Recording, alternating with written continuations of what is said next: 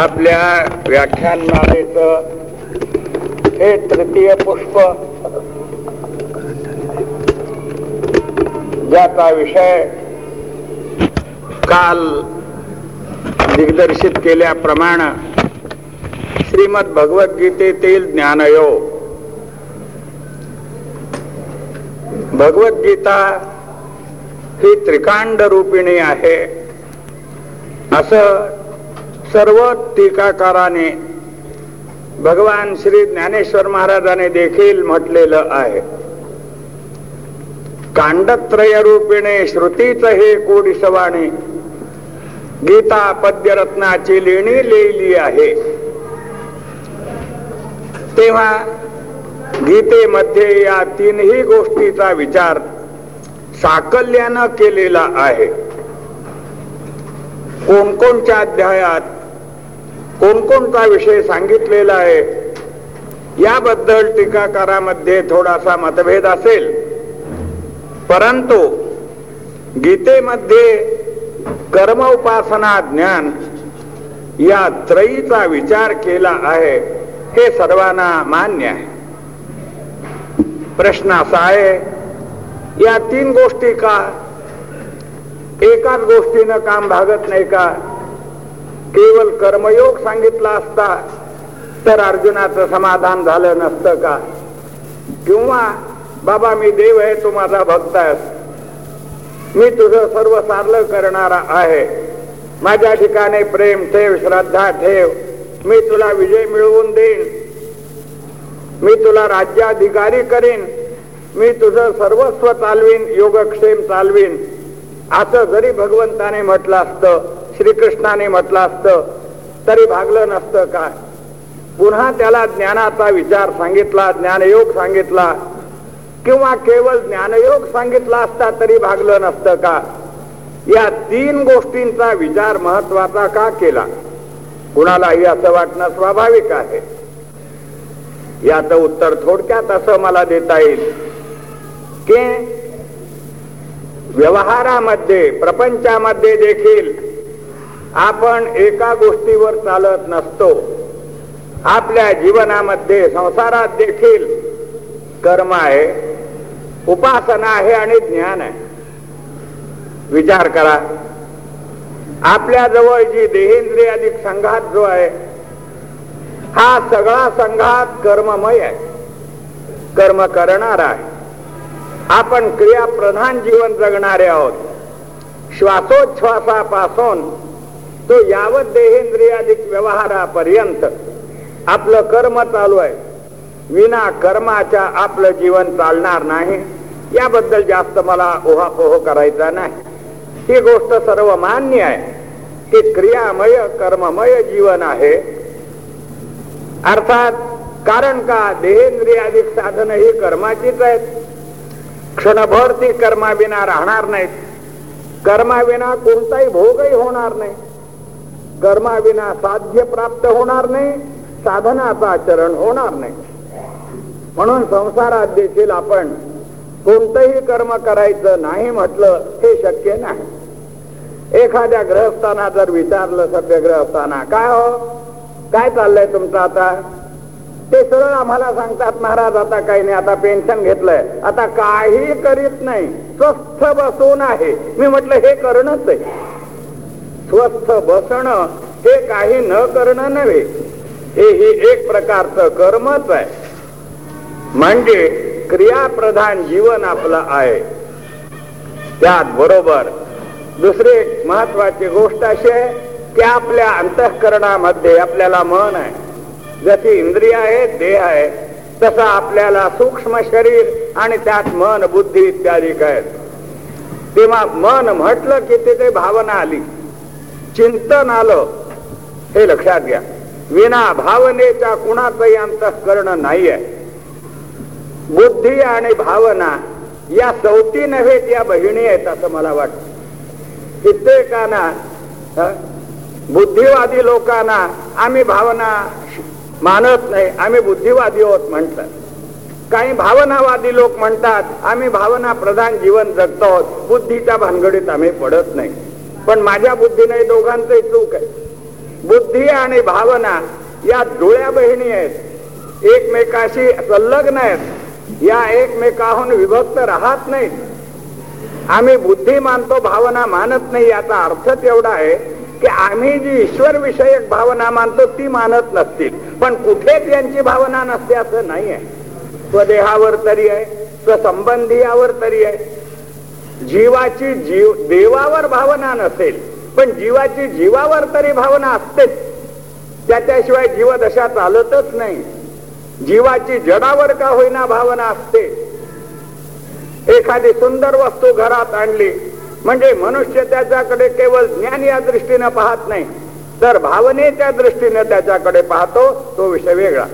मला सांगायचं काय की आपलं जीवन जसं कर्म प्रधान आहे तसं आपलं जीवन भावना प्रधान आहे. भावनेलाच आम्ही भक्ती म्हणतो.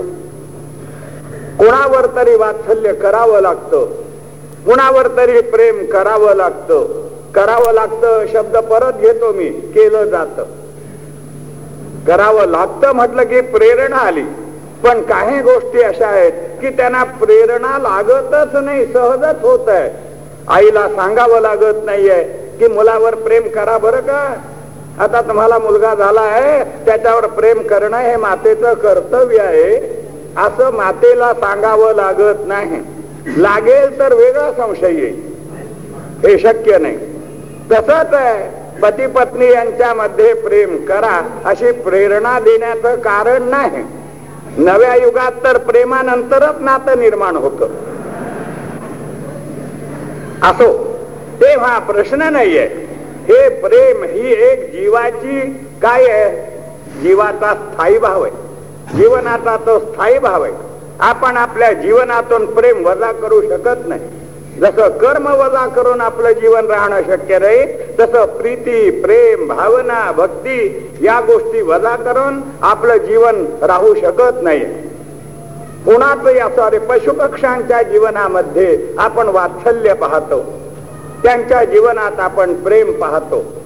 तर मानव तर हा बुद्धी ज्याची विकसित झालेली असा प्राणी आहे त्याच्या जीवनात प्रेमाचा भावनेचा प्रकर्ष असणं हे स्वाभाविक आहे. तेव्हा भावना आपल्या जवळ आहे म्हणजे आपण भक्ती करतो कुणाची तरी चालू आहे. कोणी म्हणेल का हो, तुमचं मुलावर फार प्रेम आहे? कोणी म्हणेल तुमचं पैशावर फार प्रेम आहे? म्हणजे एखाद्याचं जडावर असतं एखाद्याचं चेतनावर असतं. तुमचं घरावर फार प्रेम आहे. तुमचं तुमच्या गाईवर फार प्रेम आहे. कुणावरही प्रेम नाही. असं काय? असा माणूस सापडणार नाही आपल्याला. कुठे ना कुठे तरी त्याच्या प्रेमाचं आलंबन असतच असो. जसं आपल्या जीवनात कर्म आहे तशी आपल्या जीवनात भक्ती भावना आहे. त्याचप्रमाणे आपल्याजवळ बुद्धी आहे.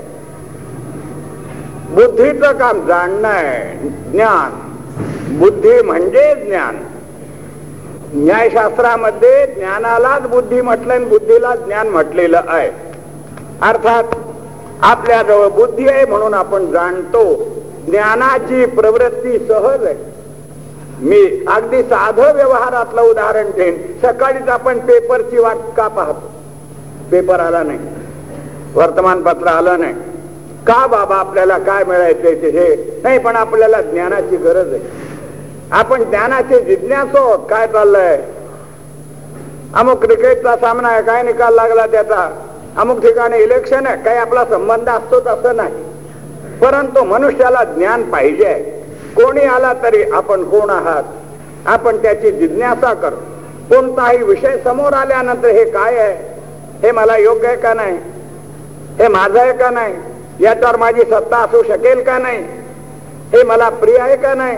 अशा अनेक प्रकारे आपण ज्ञानाने त्याच्याकडे पाहत असतो. म्हणजे याचं कारण आपल्याजवळ ज्ञानाची सामुग्री बुद्धी आहे.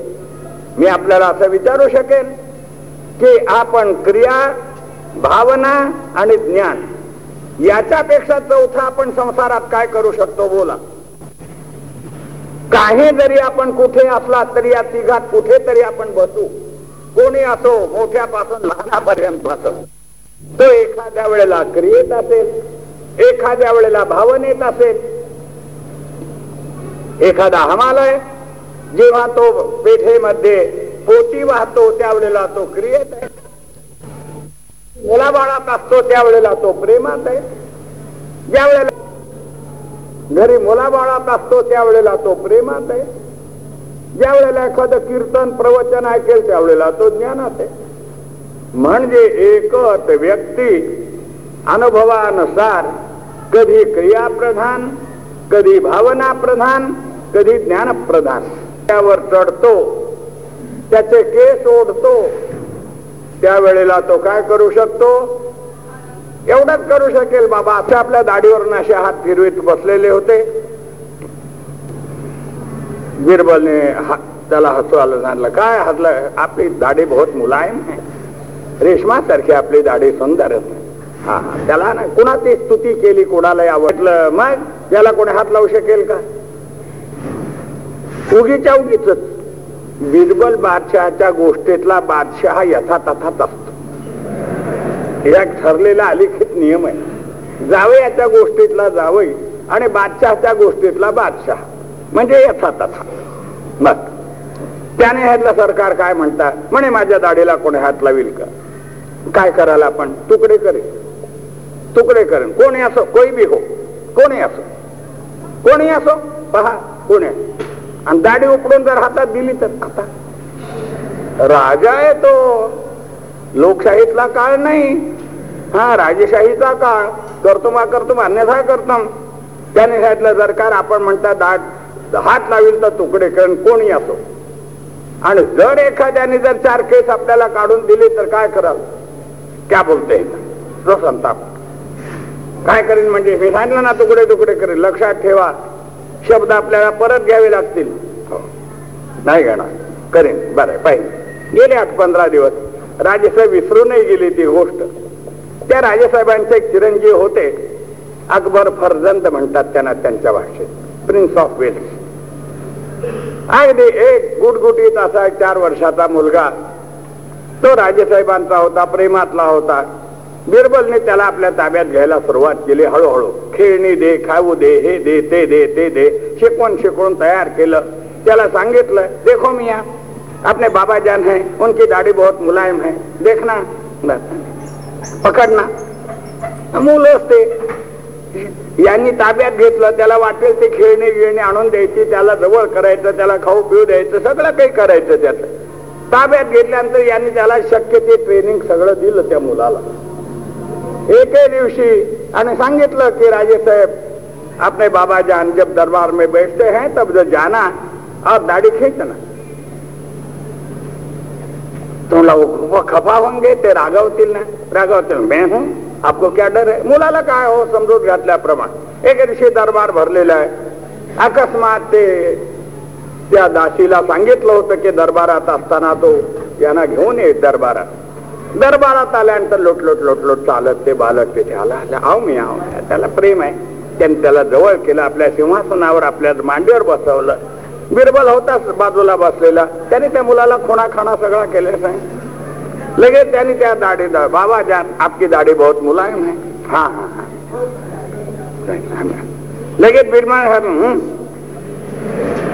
मुलंच ते त्याला काय त्याने ओढला हा नाही खिचणार नाही चार केस आले. आल्याबरोबर आता राजा राग थोडाच येतोय बिरबल आला त्याने तरवार काढून पुढे ठेवली. हे का इक्याबात आपण म्हटलं होतं की माझ्या दाढीला कोणी हात लावील त्याचे तुकडे करेन. हात लावला नाही चार केस काढून दिलेत. पुढे का अरे बाबा ये कैसा हो सकता है? ये तो मोहब्बत है. काही विशेष महत्वाचं उदाहरण नाहीये मी काय म्हणतो कोणी जरी असला तरी केव्हा अरे परमात्मा एवढा निर्गुण निराकार तो प्रेमात अडकतोय. तेव्हा मनुष्य तर सजीव चेतन आहे अंतःकरण बुद्धी भावना या सर्वाच संकलन म्हणजे माणूस आहे. या सर्वाचा समुच्चय म्हणजे माणूस आहे. मनुष्यत्वात अनंत गोष्टीचा समन्वय असतो. मनुष्यत्व हे एकटं नसतच कधी. अनेक बाह्य आणि अंतर गोष्टीचा समन्वय म्हणजे माणूस. माणसाचं लक्षण करणं अवघड आहे बरं का? जसं परब्रह्माचं लक्षण करणं अवघड आहे तसं मला वाटतं मानवाचं लक्षण करणं कठीण आहे. असो. तेव्हा मनुष्य कधी भावनेत असतो कधी क्रियेत असतो कधी ज्ञानात असतो. त्यावेळेला तो भावना वगैरे पाय काही पाहत नाही आहे जेव्हा आपल्याला एखाद्या कोणत्या तरी आणि रसायन शाळेमध्ये प्रयोगशाळेत काही प्रयोग चालू असतात त्यावेळेला फक्त काटेकोर ज्ञान त्या केमिकल्सचं त्या द्रव्याचं त्या क्रियेचं ज्ञान तिथे भावना वगैरेला काही महत्त्व नाही आहे म्हणजे माणूस हा कधी ज्ञानात असतो कधी क्रियेत असतो कधी भावनेत असतो. म्हणजे झालं कर्म उपासना ज्ञान संसारात तीन आहेत. आपण यातली एक गोष्ट जर काढली तर आपण प्रपंच करू शकत नाही. ज्ञानाविना संसार होणार नाही. भावनेविना संसार होणार नाही. आणि क्रियेविना पण संसार होणार नाही. आपल्या जीवनात या तीन गोष्टी आहेत. म्हणून परमार्थात देखील तीन. म्हणून गीतेला तीन सांगाव्या लागल्या. आणि तीन सांगितल्या मात्र एवढंच आहे की त्याच साध्य गीता बदलते. परमार्थ परमार्थ म्हणजे काय? साधन बदलत नाही साधन तेच. साध्य बदलत असत. एखादी गाडी मुंबईला येते. मुंबईला आल्यानंतर परत पुन्हा ती दिल्लीला किंवा कलकत्त्याला जाते. त्यावेळेला डब्याचं तोंड बदलत नाही. डबे तिथेच राहतात. तसेच राहतात यार्डमध्ये. फक्त इंजिनची दिशा बदलते इंजिनची दिशा बदलली की ती गाडी डाऊन नाही तर आप बस. इंजिन बदलतं डबे बदलत नाही डब्याचं तोंड आहे तसंच राहत. तस संसार आणि परमार्थामध्ये साध्य बदलत. साधन तेच आहे. ज्या कानाने काहीतरी वेड ही कदाचित दुर्दैवानं ऐकायचा प्रसंग आहे त्याच कानाने भगवंताचे गुणानुवाद देवाचं भजन देखील त्याच कानाने ऐकावं लागतं कान तेच आहेत. ज्या डोळ्याने वेड वाकड काही पाहता येतं त्या डोळ्याने देवाचं दर्शन करता येत. ज्या मनानं विषयाचं चिंतन करता येतं तेच मन भगवत चिंतन करतं. ज्या बुद्धीनं संसाराचं ज्ञान मिळवलं जातं तीच बुद्धी परमात्म ज्ञानाला उपयोगी पडते. साधन बदलत नाही साधन तेच आहे साध्य बदलतं. जे साध्य आपल्या पुढे आहे ते साध्य बदलवणं हा उपदेशाचा परिणाम आहे. उपदेशाचा परिणाम आहे. बर साध्य का बदलायचं? लक्षात आलं का? साध्य का बदलायचं? जे साध्य आपण ठेवलंय ते प्रियंत्वा रोचती ते आपल्याला बाधक आहे. ते आपल्याला आपल्या इच्छा पूर्ण करणार नाही. आपल्याला शांती समाधान संतोष आनंद दुःख नाश स्वातंत्र्य ज्या काही जीवनाच्या नैसर्गिक अपेक्षा आहेत त्या अपेक्षा पूर्ण करण्याचं सामर्थ्य त्या साध्यात नाही आहे व्यवहारात आपण पाहतो ना एखादं औषध आपण घेतलं पाच सहा दिवस त्याचा गुण नाही आला तर आपण औषध बदलतो डॉक्टर बदलतो. कारण का नाही हो त्यांच्या औषधाने मला काही गुण आला नाही बदला. एखाद्या घरात आपल्याला नाही बरं वाटलं घर बदलतो. इतकंच नव्हे वेदांताच्या भाषेत बोलायचं झालं तर देह माणसाला बदलावा लागतो. प्रश्नच नाहीये. हा बदलतो. मॉडेल्स बदलणारे कितीतरी लोक आहेत जगतात. प्रश्न नाही आहे म्हणजे हा बदल का होतो? मनुष्याच्या असमाधानाचं बीज येते समाधान राहिलं किंवा अगतिकत दोन गोष्टी. एखाद्या भिकाऱ्याला झोपडीमध्ये समाधान नाही आहे पण आगतिक म्हणून त्याला मानावं लागतं त्याला बदलता येत नाही. पण ज्यांना ते शक्य आहे ते बदलतात. तसं परमार्थ म्हणजे काय तत्वज्ञान म्हणजे काय? गीतेनं काय सांगितलं अर्जुनाला? कर्म कर मी काल बोललो आपल्या कर्म कर पण देहा करता विषय प्राप्ती करता भोगा करता करू नको माझ्या करता कर. साध्य कर्माचं साध्य बदल. त्याचप्रमाणे भक्ती करतोय तो संसाराची. आपले जे संबंधी लोक आहेत त्यांच्यावर प्रेम ठेवतो परंतु ते प्रेम तुझ्या कल्याणाला हिताला कारण नाही आहे अनित्यम असुखम लोकम इमम प्राप्य भजस्व माम. हे संस्पर्श ज्या भोगा दुःख यो नय एव ते भगवान सांगतायत. तिथे प्रेमाला योग्य नाही आहेत आलंबन. प्रेमाला योग्य कोण आहे? परमात्मा आहे. तिथे भक्ती कर. झाला भक्ती योग. संसारातही तीन म्हणून परमार्थात तीनच. गीता ही त्रिकांड रूपिणी म्हणजे कर्म उपासना ज्ञान का सांगते? तीन का? तर संसारात आपण तीनच करतो. याच्यापेक्षा अधिक काही करत नाही. काही झालं तरी या तिघात सर्व क्रियेचा अंतर्भाव होतोय आपला. याच्यापेक्षा बाहेर आपण जाऊ शकत नाही. एवढी मर्यादा आपल्या जीवनात आहे. म्हणूनच संसार जो आहे त्यात जर आपण तीन गोष्टी करतो तर त्या तिघालाही वळण लावणं साध्य बदलणं हे परमार्थाचं काम आहे. एक उदाहरण आहे असं इतिहासातलं कर्ण होता. महान पुरुषार्थी पराक्रमी पुष्कळ त्याचं वर्णन महाभारतातून ग्रंथातून आहे. अत्यंत शूर पण धनुर्विद्येमध्ये निष्णात जो ज्या विद्येमध्ये निष्णात असतो त्याला त्या विद्येचं रक्षण करण्याची जबाबदारी आहे. आणि ते रक्षण करण्याकरता त्याला सतत अभ्यास जागृत ठेवावा लागतो त्याचा. त्याप्रमाणे त्याचा नियम असा असेल घरी जरी असला तरी दुपारच्या वेळेला जेवण खाण झालं विश्रांती झाली. म्हणजे दोन तास आपला रथ सारथी घ्यायचा आणि अरण्यात एकांतात जायचं आणि आपल्या धनुर्विद्येचा अभ्यास त्याने चालू ठेवायचा. लक्षवेध वगैरे जे आहे ते करत राहील एके दिवशी असा तो अरण्यात गेला. वेगवेगळी जागा बदलायची. एक जागा त्याला पसंत पडली. बाजूला रथ उभा केला. आपले धनुष्य आणि भाता बाणाचा घेतला. एक लक्ष असं पुढे काहीतरी मांडलं. आणि त्याला त्याच्यावर वेध करण्याकरता धनुष्याला बाण लावला. साधतोय लक्ष वेध साधतोय अनुसंधान साधतोय. पण ते काही बरोबर साधे ना म्हणून तो मागे मागे सरकतोय. मागे मागे जो सरकतो दोन पावलं मागे. ते नाही सरला पुन्हा दोन पावलं मागे पुन्हा दोन पावलं मागे. असा तो सरकत आहे. लक्ष्याशी तादात्म्य झालेलं आहे. पण अजून थोडस जुळलं नाही. म्हणून तो मागे सरकतोय हटतोय.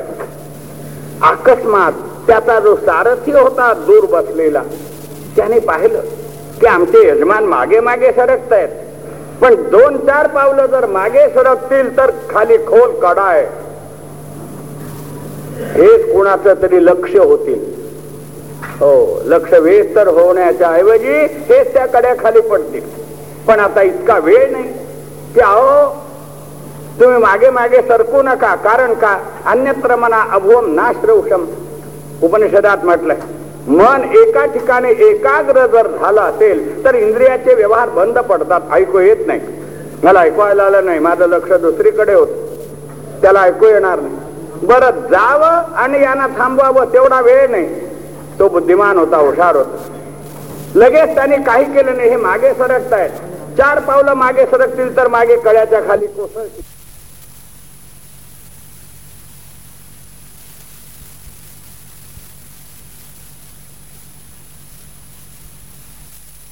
एवढं करण्यापेक्षा मला सांगायचं ओरडून. आपण शुद्धीवर होता का?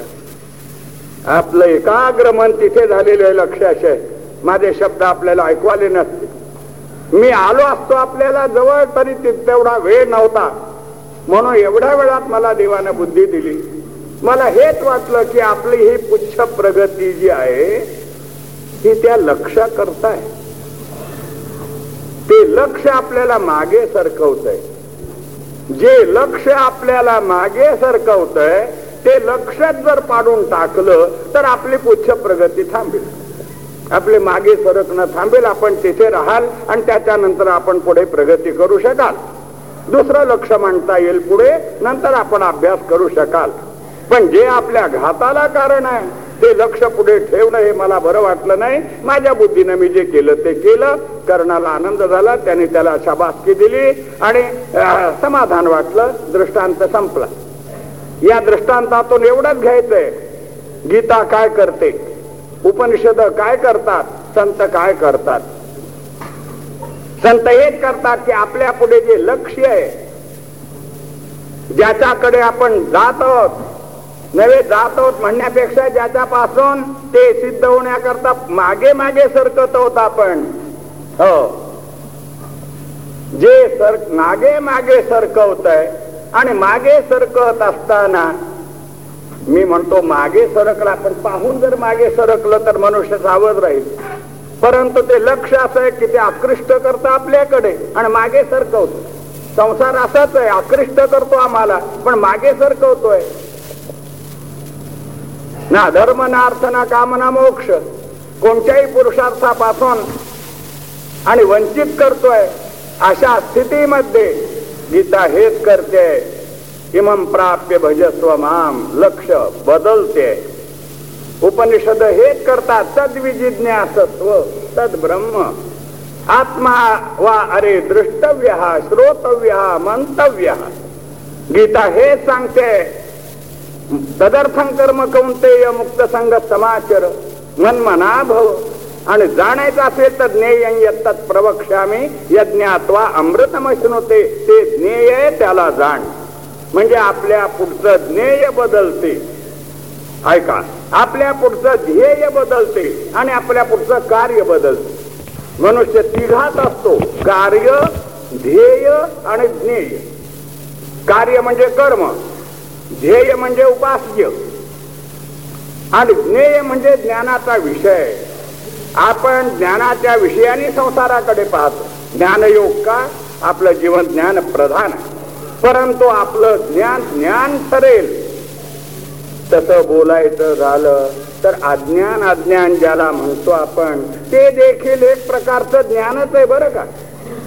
अज्ञान म्हणजे ज्ञानाचा अभाव नाही. काही न कळणं म्हणजे अज्ञान नव्हे. कारण का? काही न कळणं ही अवस्थाच नाहीये जीवनात. म्हणजे का?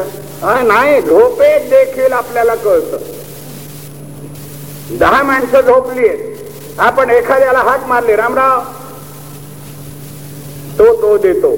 मला विचारायचंय हाक मारल्यानंतर जागा होतो का? हो. पण हाक मारल्यानंतर जागा होतो तर हाक ऐकू कशी गेली? त्याला झोप लागली तर. या अर्थी हाक ऐकू गेली तर जागा झाला. म्हणजे ऐकू गेली याचा अर्थ तो सावध होता.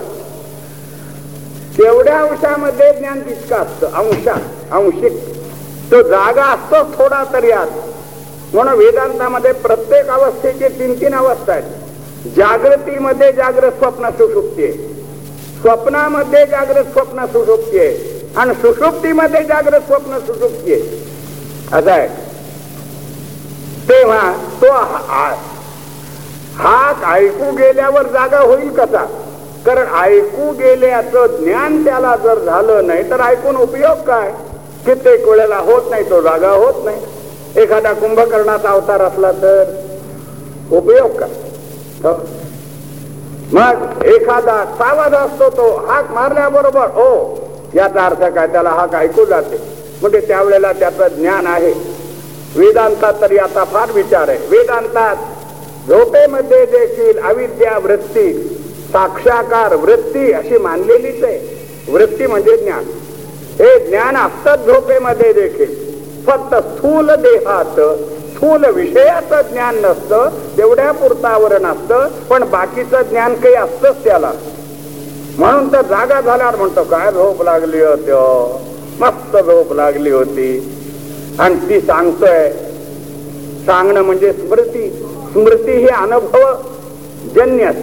अनुभवाशिवाय स्मृती नाही. अनुभव म्हणजे एक प्रकारचं ज्ञानच आहे. लक्षात आलं का? ज्ञान व्यापक शब्द आहे. अनुभव व्याप्य आहे. अनुभव हा एक प्रकारचा ज्ञानाचा भाग आहे. म्हणून जेव्हा तो म्हणतो चांगली झोप लागली होती मला काही कळत नव्हतं. म्हणजे काही कळत नव्हतं हे कळालं म्हणून स्मृती आहे. म्हणून अज्ञान हा एक ज्ञानाचा भाग आहे. फक्त एवढंच आहे. मग अज्ञान अज्ञान का? हो ते सहा अर्थ शास्त्रात सांगितलंय त्याचा विचार मी ते करत नाही. नयर्था हा शक प्रकीर्तिता. तिथे अ हा शब्द सदोष विरोधी अर्थी आहे. असुर असुरमध्ये अ आहे.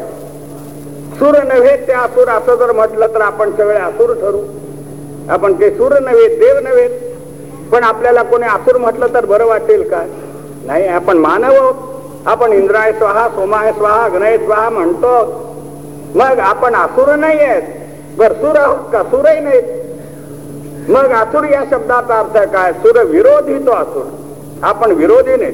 विरोधी विरोध एखादा असला तर गीतेच्या सोळाव्या अध्यायात त्याला असुरा म्हटलंय. असुर म्हटलं असुरम भाव माश्रिता गीतेचे अनेक ठिकाणी असो तेव्हा अ अज्ञान इथला अ शब्द सदोष ज्ञान. विपरीत ज्ञान अपूर्ण ज्ञान भ्रमज्ञान इतक्या अर्थी अज्ञान शब्द आहे. एखादा मनुष्य माझ्या पुढे येऊन उभा राहतो. मला ओळखलं का? मी सरळ त्याला सांगतो मी तुला ओळखलं नाही. अरे धडधडीत माझ्यासमोर उभा राहतो आणि ओळखलं नाही म्हणजे काय?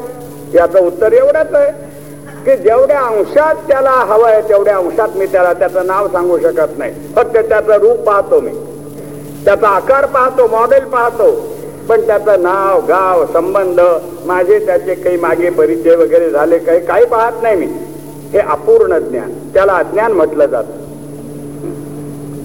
गमत अशी आहे ना एखादा विद्यार्थी प्रश्नपत्रिका सोडवतो तेव्हा त्याला चाळीस किंवा तीस मार्क मिळतात.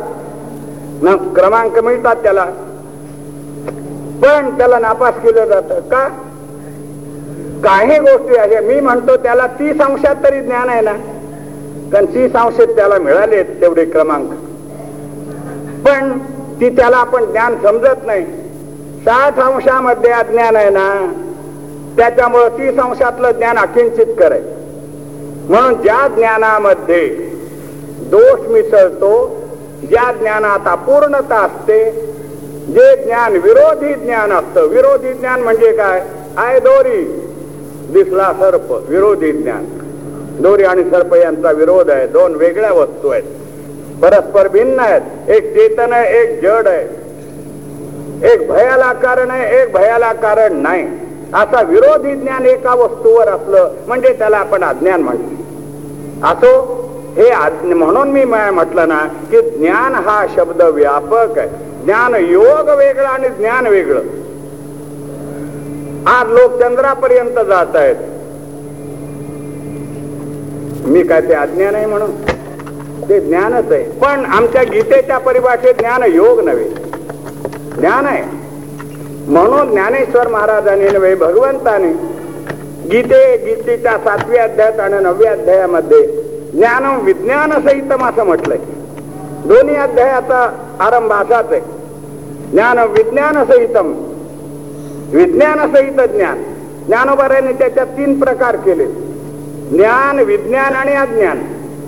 एका ज्ञानाचे जे पोटभेद आहेत अर्जुना तया नाव ज्ञान येर प्रपंच ते विज्ञान तेथ सत्य बुद्धी ते अज्ञान हे ही जाण. एका ओळीत त्याने तिघाची व्याख्या केलेली आहे. परमात्म्याला जाणणं हे ज्ञान. ज्ञेय ते आहे अध्यात्म ज्ञान गीता हे ज्ञानशास्त्र आहे. आपण गीतेचा संकल्प पुष्पिका वाचतो किंवा त्याला पुढे काय? इथे श्रीमद भगवद्गीता सु उपनिषत्सु ब्रह्मविद्यायाम योगशास्त्रे. ब्रह्मविद्या हे अध्यात्मशास्त्र आहे मोक्ष शास्त्र आहे. आत्मज्ञानी स्वतंत्र ज्ञानवाऱ्याने म्हटलंय. हे अध्यात्मशास्त्र आहे गीता ब्रह्मविद्या आहे. आणि भगवान त्याला ज्ञान म्हणतात तद व्यतिरिक्त सगळं अज्ञान. ते एक वाचून आणे जे भवस्वर्ग आदी ज्ञाने ते अज्ञान ऐसा मने निश्चयो केला. विज्ञान विज्ञान म्हणजे काय? ज्ञानोबारांच्या परिभाषेत बोलायचं झालं तर विज्ञान म्हणजे येर प्रपंच ते विज्ञान. त्याने प्रपंचाला विज्ञान म्हटलंय. विशेष ज्ञान काही विशेष असतो. रूप आहे गुण आहे क्रिया आहे नाम आहे संबंध आहे आकार आहे हा विशेष जिथे असेल तिथे प्रपंच.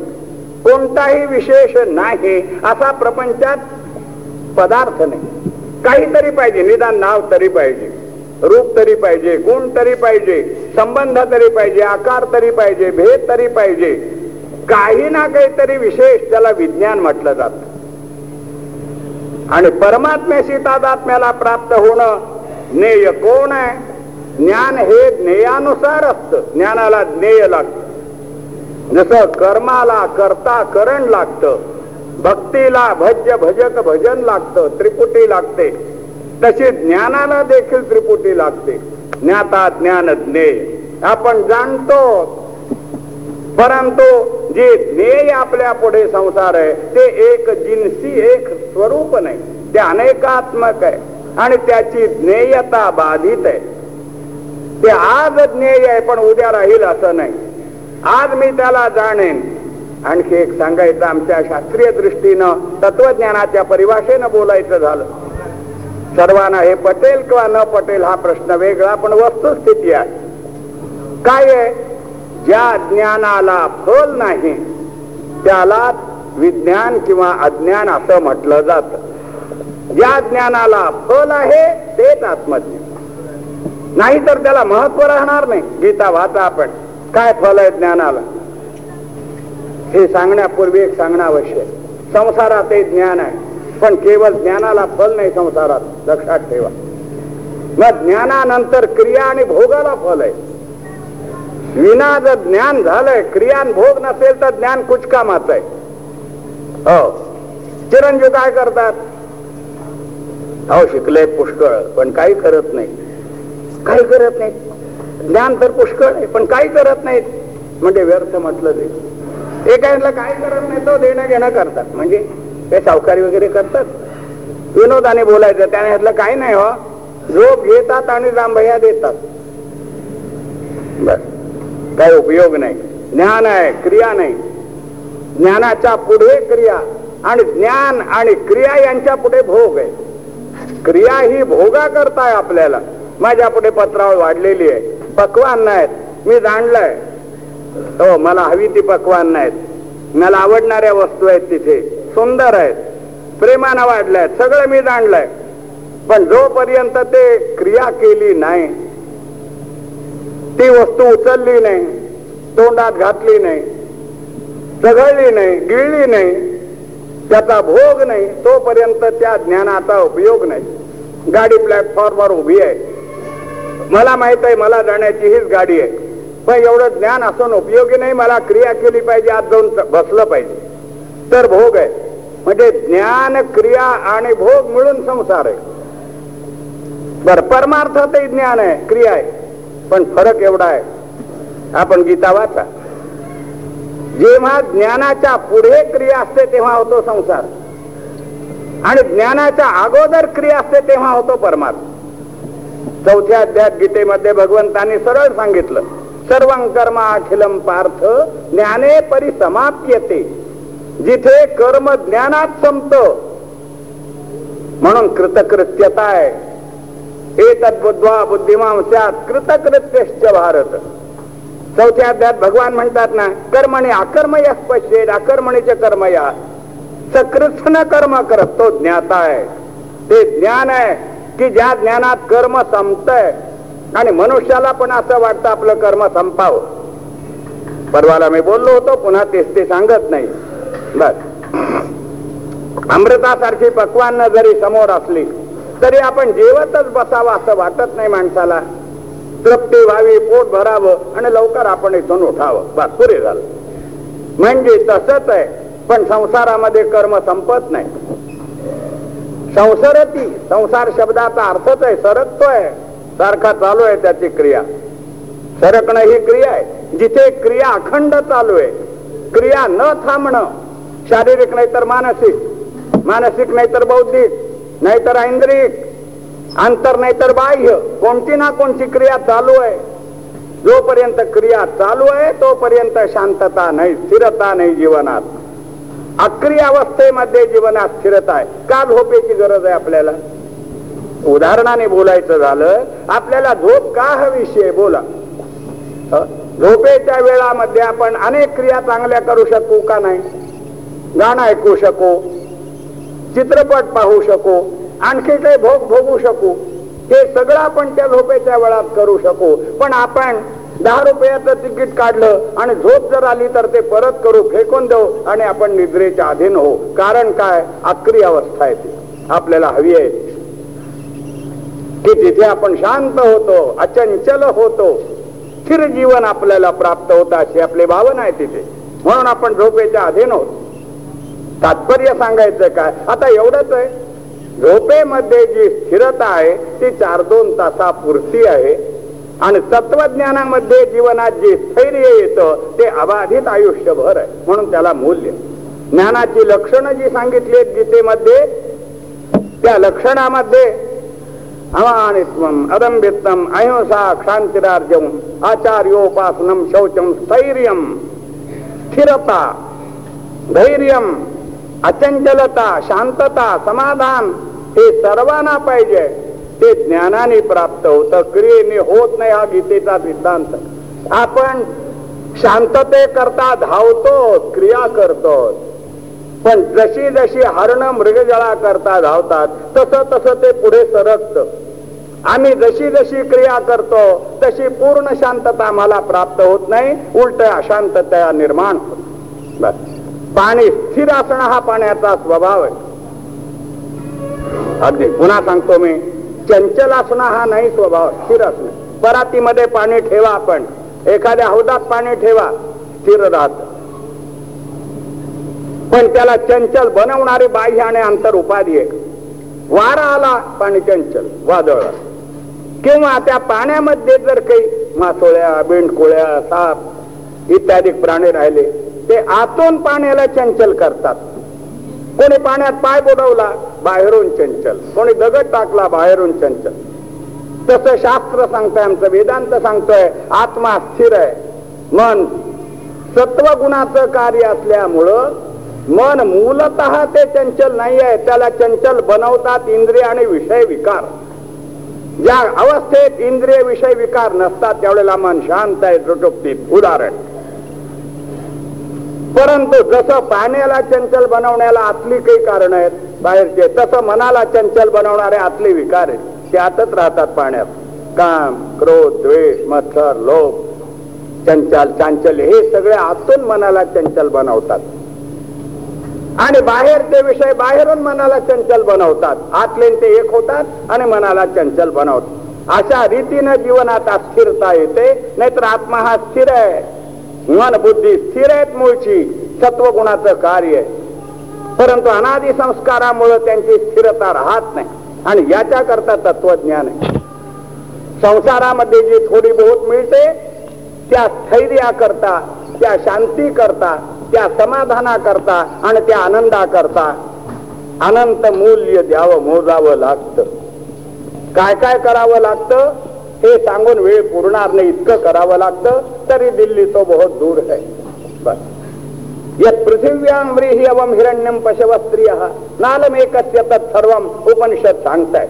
जगातलं धन जरी एखाद्याच्या हातात आलं जगाची सत्ता जरी एखाद्याच्या हातात आली तरी पण त्याचं जीवन स्थिर राहील शांत राहील आनंद रूप राहील आनंदमय बनेल असं सांगत नाहीये श्रुती। वेद सांगत नाही गीता सांगत म्हणून आपल्या जीवनाचा अंतिम साध्य काय प्रत्येकाला विचारा। संसारात आपण म्हणतो एक कोणी म्हणेल धन कोणी म्हणेल मान कोणी म्हणेल सत्ता कोणी म्हणेल आरोग्य कोणी काही कोणी काही कोणी काही म्हणेल. परंतु हे साधन आहेत सगळे. सर्वांना विचारला अंतिम साध्य काय आहे? जीवनाचा अंतिम साध्य काय? समाधान. अहो मी म्हणतो धन कशाला? स्त्री कशाला? पुत्र कशाला? ग्रह हे सगळे विषय कशाला? समाधानाला. शांतीला सुखाला. शेवटचं उत्तर ते आहे. म्हणून गीतेमध्ये जिथे तिथे सशांती महापनोती न काम. कामी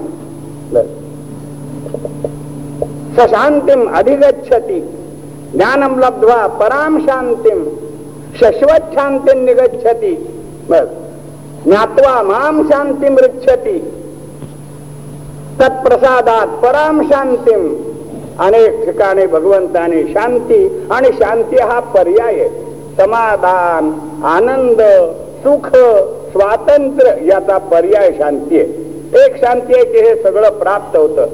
हा जीवनाचा आपल्या स्थायी भाव आहे. जीवन शांतीकडे का जात? याच उत्तरच आपल्याला तत्वज्ञान देत. जीवन मुळात आत्मरूप आहे चेतन आहे शांत असणं हा त्याचा स्वभाव आहे पण त्याला उपाधी त्याला उपसर्ग त्याला हे द्वंद्व त्याला हे विकार. मी आत्ताच बोललोय की पाणी शांत असणं हा त्याचा स्वभाव आहे. जर आत मासोळ्याने नाही गडबड केली तर पाणी शांत असत. वरून कोणी नाही त्याला चंचल बनवलं तर पाणी शांत असत. तसं आपलं अंतःकरण आपली बुद्धी शांत असू शकणं अवश्य आहे. आहे संत महात्म्यांचा आहे. अनेक आघात तुकाराम महाराजांच्यावर झाले. तरी पण त्याने घातलं काय नाही बा दिवाळा निघालं तरी बरे झाले देवा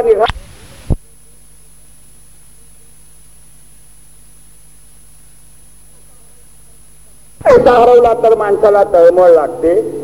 आणि दिवाळा निघाल्यानंतर देखील ज्याचं समाधान कायम राहतं त्याला काय म्हणावं? बर.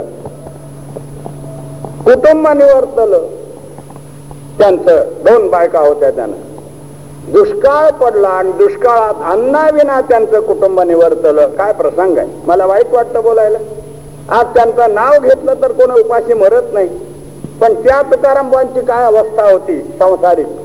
तरी पण त्यावेळेला बरे झाले. बस बस बरे आम्हाला भेटतात असे.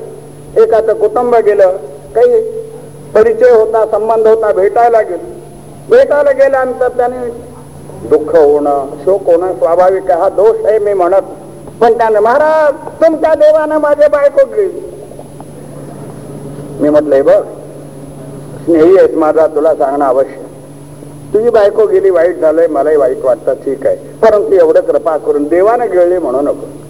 विनोदानच बोलायचं झालं आमच्या देवाला सोळा हजार एकशे आठ आहे. इतका स्टॉक त्याच्याजवळ आहे. तुझी डांबरी मेन कापडी कुठे कमी पडली त्याला? तो कशाला गिळे आणि देव असा जर लोकांच्या बायका घडू लागला तर मी त्याला सैतान म्हणेन देव नव्हे तो. विनोद थोडा आपण यातला. की माणसाना असमाधानाला ही कारण पुरतात. तीच कारण संतांना विवेकी पुरुषांना प्राप्त झाली असताना त्या कारणानं त्यांचं असमाधान का होऊ नये त्यांची शांती का कायम टिकावी आपण त्यांना का मानावं? आपण त्यांना मानतो त्यांच्याविषयी आदर का बाळगतो आपल्यापेक्षा विशेष काही आहे म्हणून. विशेष नसेल तर मी म्हणतो का मानावं? बोला. काहीतरी आपल्या वृत्तीत आणि त्यांच्या वृत्तीत अंतर आहे. म्हणून गीतेमध्ये हितप्रज्ञ योगी भक्त गुणातीत ज्ञानी ब्रह्मनिष्ठ अशा पुरुषांचं जे महत्त्व श्रीकृष्णाने गायलंय त्याचं कारण काहीतरी आपल्याला मानावं लागेल. त्या विना आणि आपण त्यांचं महत्त्व समजू शकणार नाही. म्हणून हे ज्ञान म्हणजे कुणाचं ज्ञान? ज्ञानेश्वरांनी चक्क सांगितलंय. अगदी स्पष्ट भाषेत ते बोलले आम्ही ज्ञान कुणाला म्हणू? ज्या ज्ञानाचं ज्ञेय योग्य आहे एक कारण. ज्या ज्ञानाचं साधन प्रमाण योग्य आहे दुसरं कारण. आणि ज्या ज्ञानाचा ज्ञाता जो आहे तो ज्ञाता भ्रमबुद्धी रहित आहे. त्याच्यात दोष नाही निर्दोष दृष्टीनं पाहणार आहे. निर्दोष आहे. ज्ञाता निर्दोष पाहिजे प्रमाण योग्य पाहिजे आणि प्रमेय अबाधित पाहिजे. हे ज्ञाता ज्ञान ज्ञेयाचं हे कोष्टक आहे. ज्ञान म्हणजे नुसतं नसतं. त्या ज्ञानाला विषय पाहिजे तो योग्य पाहिजे. संसारातले विषय सगळे परिणामी बाधक आहेत अचंचल अस्थिर आहेत. आज अनुकूल भावनेने आपण पाहू तर अनुकूल नाही तर नाही. नाही हे काय आहे? थोडं व्यवहारातल्या दृष्टांताने सांगायचं झालं म्हणजे कारल्याच्या भाजीसारखं आहे. यजमानाने भाजी मार्केटमध्ये जाऊन भाजी आणली पिशवी आता काय आणली भाजी? कारले कशाला आणली म्हणजे कारली? कडू. कारलं कडू ठरवाना माहिती हो म्हणे सोबत स्वस्त मिळाली ताजी मिळाली चांगली मिळाली. हे पा सर्वांनी घेतली आमच्या मित्रमंडळीने. मलाही त्यांनी सांगितलं हीच घ्या मी आणली. मस्त भाजी झाली पाहिजे. अगदी गोड भाजी झाली पाहिजे. आता कारलं कडू त्याची भाजी गोड झाली पाहिजे. मग तिने घेतले बा मी करीन. परंतु हे लक्षात घ्या. काय? घरात काही सामान नाही. या भाजीला लागणार. तिने मसाल्याची सगळी यादी करून दिली. चार आण्याची भाजी दोन रुपयाचा मसाला. पण संसारात एक चूक केली की दुसरी करावीच लागते. ते पुन्हा गेले सगळा मसाला तिने सांगितल्याप्रमाणे चिंच गोळ तेल अमुक तमुक काय जे आहे ते ते माताना ठोक आपल्याला माहीत नाही. बर आणला. ती सुग्रण होती तिने उत्तम भाजी केली. याने खाल्ली. ओ हो हो मस्त. का मित्र मंडळाला काय भाजी गोड हो आज? काय भाजी गोड? काय भाजी गोड? दृष्टांत सामान्य. मी म्हणतो गोडी कारल्याची का गुळाची? गोड न घालताना कोण सुगरण भाजी गोड करील सांगत? गोडी गुळाची. पण आरोप केला जातो कारल्यावर. तसाही आमच्या संसारात. आपण अनुकूल बुद्धीनं पाहतो म्हणून सुख आहे. पुत्र झाला म्हणजे पेढे वाटतात. आणि पुढे प्रसंग जर आला तर कदाचित पुत्र पित्याला पंढरपूरला पाठवतो. किंवा पिता पुत्राला हकलून देतोय. त्यावेळेला अनुकूल बुद्धी राहिली नाही तो सुखरूप राहिला नाही. विनोदाने बोलायचं झालं तर एक ग्रस्ताना पुत्र झाला त्याने पेढे वाटत हे म्हणे महाराज का म्हणे मला मुलगा. बरे ठीक. पेढे वाटतो. थोडं सांगू का अलीकडच्या कालामध्ये? वाट आता थोडं थांबावं. कसा निघतो हे बघून तरी वाटा. असा अंगठा दाखवतो का असंच दाखव. कुणाला ठोक कसा दाखव? हो? विनोदाचा भाग सोडा आपण. म्हणजे हे सगळं संसारातलं त्या वस्तूचा धर्म नव्हे आपल्या अनुकूल भावनेचा धर्म. आपण आपल्या अनुकूल बुद्धी त्याच्यात घालतो मग चांगलं म्हणतो. आणि ती व्यभिचारी आहे. उद्या जर ती अनुकूल बुद्धी नष्ट झाली तर प्रतिकूलता आली तर तीच वस्तू दुःख आहे. पण परमार्थात असं नाही. एकदा जे कायमचा अनुकूल ते अनुकूल प्रतिकूल ते प्रतिकूल. एकदा संसाराविषयी अनासक्त बुद्धी निर्माण झाली कायमचा प्रतिकूल. तो राहिलाच नाही तो नरूपमस्ये तथोपलभ्यते अशा बुद्धीनं तो संसाराकडे पाहत. परमात्म्याविषयी अनुकूल बुद्धी निर्माण झाली आहे. आमची काय कधी होते कधी नाही. एखादा म्हणतो यंदा पंढरपूरला गेला नाही जमलो हो. वर्षाला काय जायचंय? त्रास होतो मोठा. गर्दी त्रास एसटी मध्ये जागा नाहीये रेल्वे जागा नाही तिथे त्रास होतोय. ज्याला त्रास वाटतो तो करतच नाही प्रतिकूल बुद्धी. मग गेला होता ना गेलो होतो चार दोनदा गेलो होतो. देवा करता जावं हो. म्हणजे कधी जावं कधी न जावं. म्हणजे देवाविषयी देखील आपली अनुकूल प्रतिकूल बुद्धी होते. संसाराबद्दल बोलायचं कारण पण जिथे एक ज्ञेय असं एकच लक्षात ठेवा आपण. जेव्हा प्रमाणजन्य ज्ञान अंतःकरणात निर्माण होतं तेव्हा प्रतिकूल बुद्धी होत नाही पुन्हा. एखाद्याची उजळणी चूक आहे तो मुलगा म्हणेल तीन चौक बारा नाही. तीन चौक सतरा. बर. तीन चौक पंधरा तीन चौक अकरा काहीतरी म्हणेल. त्याला तू काय म्हटलं? तू कबूल कर दुसरं काहीतरी. पण ज्याचं ज्ञान बरोबर आहे अशी दहा मुलं जरी उभी केली का रे सात्विक एकवीस सात्विक एकवीस सात्विक एक सगळे एकवीस म्हणतो ते म्हणाले रे तू एकवीसच म्हणतो तू एकवीस म्हणतो तू एकवीस म्हणतो सगळे एकवीसच म्हणतात सात्विक एकवीसच. एखाद्या चुणचुणीत मुलगा असेल तर तो म्हणेल तुम्हाला घालून बावीस करू का? कारण का? प्रमाणजन्य ज्ञान बदलत नाही. उद्या ब्रह्मदेव जर आला आणि तो म्हणू लागला वेदोने पाठ मी सरळ सांगेन आपण चारी डोके तपासून या कारण का? ब्रह्मदेव देखील तत्वज्ञानात बदल करू शकत नाही. म्हणून ज्ञान आणि तत्वज्ञान यातला हा भेद आहे. जे ज्ञान बदलत ज्ञान कधी अज्ञानच रूपाला येतं अज्ञान कधी ज्ञान रूपाला येतं ते तत्वज्ञान तत्वज्ञान म्हणजे अबाधित पाहिजे अनधिगत अबाधित. एकदा तो जीव परमात्म्याशी संलग्न झाला तादात्म्याला पावला.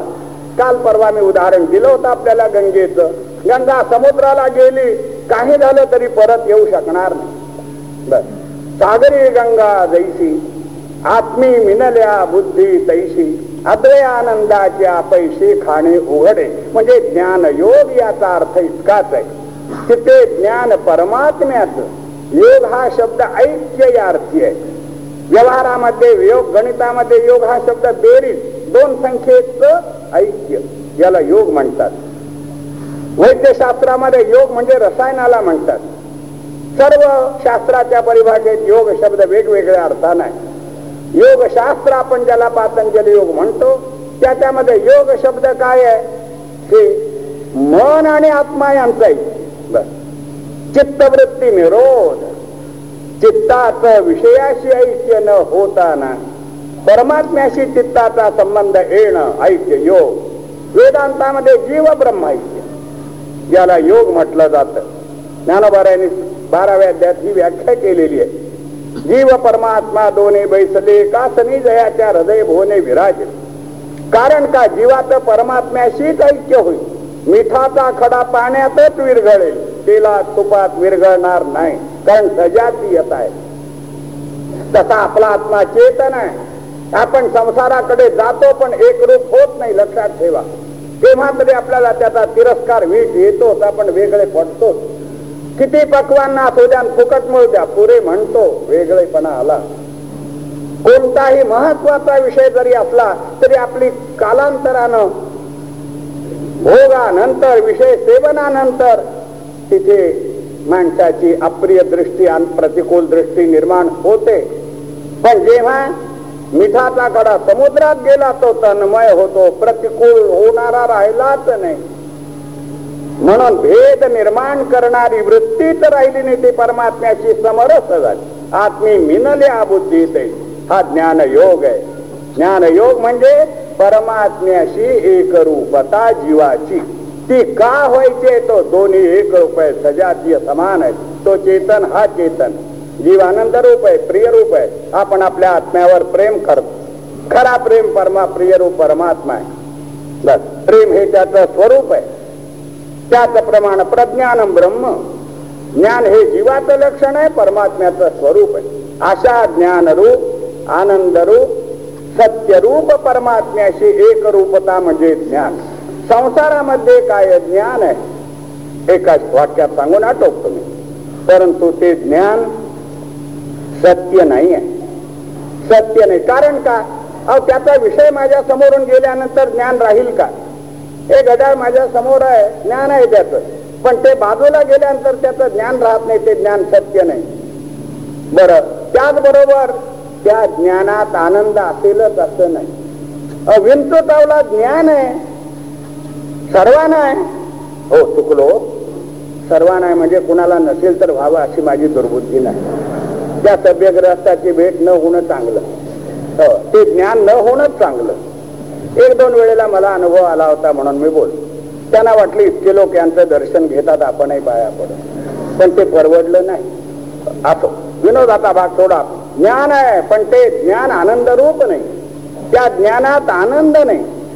आणि ज्ञान योगातलं जे ज्ञान आहे ते ज्ञान इतकं विशेषात्मक आहे ते सत्य आहे. ते आनंद रूप आहे. बरं जे सत्य आहे संसारातही सत्य काही सगळं सत्य दे पण त्याच्यामध्ये ज्ञानरूपता नाही आहे. जड आहे त्या वस्तू. एक दगड माझ्या पुढे घड्याळाला विचारलं किती वाजले ते सांगू शकणार नाही मला. कारण का त्याच्यात ज्ञान नाहीये ते जड आहे. काटे फिरतील.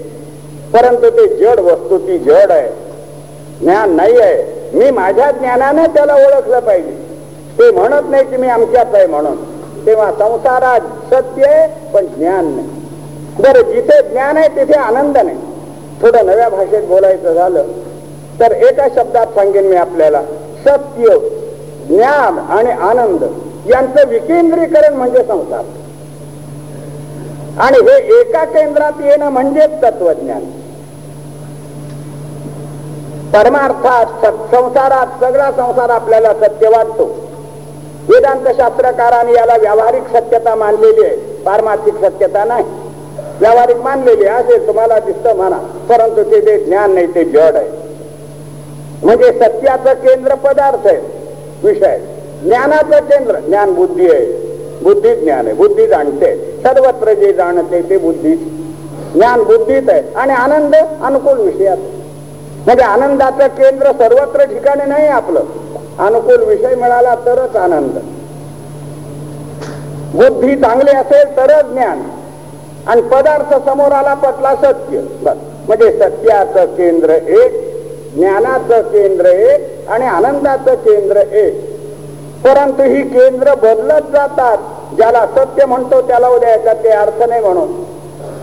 ज्याला ज्ञान म्हणतो त्याला उद्या मुलगा बुद्धिमान पास झाला पहिल्या वर्गात. आणि जर एक दोन वर्ष नापास झाला तर काय निर्बुद्ध आहे? हो, त्याला ज्ञान म्हणून.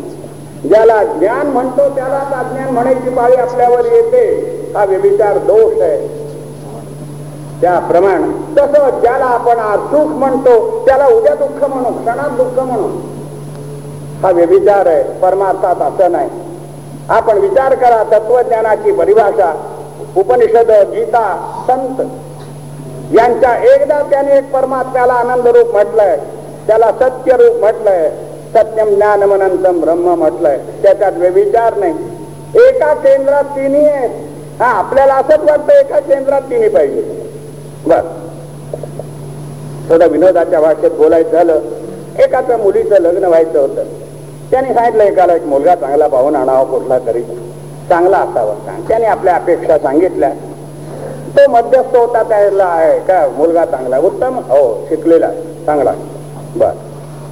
घरी उत्तम चांगल्या आर्थिक परिस्थिती चांगली. बरं आई बाप अहो देव माणसं सज्जन अहो टाका. जुळवायला काय जुळवा. म्हणे काही मागणं जास्त आहे तसं काही नाही. म्हणजे त्यातलं जुळवायला हरकत नाही. पण डॉक्टर म्हणतात की मुलगा टीबीच्या दुसऱ्या अवस्थेत डॉक्टर आता कोण दे दुसरा आणा दुसरा आणा. दुसरा पण कसा? मुलगा चांगला आहे. बर मुलगा चांगला आहे. मग? आहे पैलवान आहे? कुस्ती मारतो. बर. घरी पोटापुरतं खायला आहे चांगलं आहे. माणसं सज्जन आहे जुळवून टाका काय हरकत नाही. जुळवायला हरकत नाही. मुलगा काय शिकलेला आहे? सईची निशाणी आमचा मलखाम बस. आता मुलगी जर बी ए पास आहे तर तिला हा मलखाम काय कामाचा? अति पटेल का तिला आवडेल का तो? मुलीचा बाप म्हणाला हा निर्बुद्ध नुसता अंगठाच्या म्हणून काय करायचं? आहे बाबा शिकलेला जावा मुलगा शिकलेला नाही. पुढे चला. तिसरा आण मी थोडक्यात सांगतो. मुलगा सगळं चांगलं आहे. मुलगा चांगला आहे शिकलेला आहे बुद्धिमान आहे घरची परिस्थिती आहे. मग म्हणे द्यायला काही हरकत नाही आहे. नाही नाही म्हणे वा त्या घरात असे काही दोष आहेत. की जाताना जात होतो म्हणतात. आणि जाताना मुलीला सुख लागणार नाही असं बाहेरचे लोक म्हणतात. मग नको. एक सामान्य दृष्टांत आहे महत्त्वाचा नाही मला तीन का सांगावे लागले याचं कारण सांगतो तुम्हाला. एका ठिकाणी ज्ञान आहे पहिला मुलगा चांगला शिकलेला आहे मी एम काय असेल तो असं आहे हाय. परंतु तिथे सत्यत्व नाही आरोग्य नाही. त्याच्या आयुष्याचा भरवसा नाही सत्य कमी पडलं. ज्ञान आहे पण सत्य कमी पडलं चालत नाही. बर दुसऱ्या याच्यामध्ये मुलगा पैलवान आहे सत्यत्व चांगलं आहे आरोग्य चांगलं आहे ज्ञान कमी पडलं चालत नाही. ज्ञान सत्य एका केंद्रात पाहिजे आपल्याला. आरोग्य पाहिजे विद्वान पाहिजे. माता वर्यते रूपम कन्या माता वर्यते वित्तम कन्या रूपम पिता श्रुतम असं ते आपल्या जुन्या ग्रंथात आहे. चालत नाही. बरं एका ठिकाणी काय सगळं चांगलं मुलगा शिकलेला आहे. ज्ञान आहे सत्य आहे आरोग्य आहे सगळं चांगलं पण सुख नाही. सुख लागत नाही. जिथे सुख लागत नाही तिथे ते सत्य ज्ञान काढून टाकत.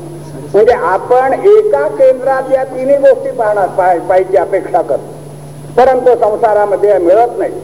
सबब हे जिथे मिळेल जिथं आपण वाचा म्हणजे भगवंताने म्हटलं मी ज्ञानरूप आहे. ब्रह्मणो हि प्रतिष्ठा अमृतस्य अव्ययस्य शाश्वतस्य धर्मस्य सुखस्य ऐकांतिकस्य ऐकांतिक सुख रूप मी आहे. अमृत सत्यरूप मी आहे ज्ञानरूप मी ब्रह्म आहे. भगवान सांगतायत अशा रूपानं एका केंद्रात जिथे या तीन गोष्टी येतात आणि अशा एका वस्तूचं जे अभेद ज्ञान तो ज्ञानयोग आहे. तो गीतेमध्ये प्रामुख्यानं सांगितलेला आहे आणि तो ज्ञान योग काय करतो? तर पहिलं उदाहरण आहे उत्तर आहे की अर्जुनाचा मोह आणि शोक दूर केला. मोह हा अज्ञान मूलकच असतो. शोक मोह म्हणतो आपण पण असं नाहीये. मोह शोक अगोदर मोहन मग शोक. ही वस्तू माझी आहे असं वाटलं हा मोह आहे माझी नसताना. मग गेल्यानंतर शोक. मोह नसेल तर शोक होत नाही कोण तुमचं घड्याळ गेलं तर मला काही वाटणार नाही कारण मला मोह नाही तिथे. जिथे मोह आहे तिथे शोक आहे. अर्जुनाला ते आत्मीय वाटले पण त्यांना हा वाटला नाही ना. जसा अर्जुनाचा त्यांच्याशी संबंध होता तसा कौरवांचा अर्जुनाशी संबंध नव्हता का? भीष्माचार्याचा अर्जुन होताना कोणीतरी नातो. द्रोणाचार्याचा शिष्य सगळे संबंधी होते पण त्यांना वाटलं नाही त्यांना मोह नाही याला मोह झाला. जो मोह असतो तो अविवेक मूलक अज्ञान मूलक.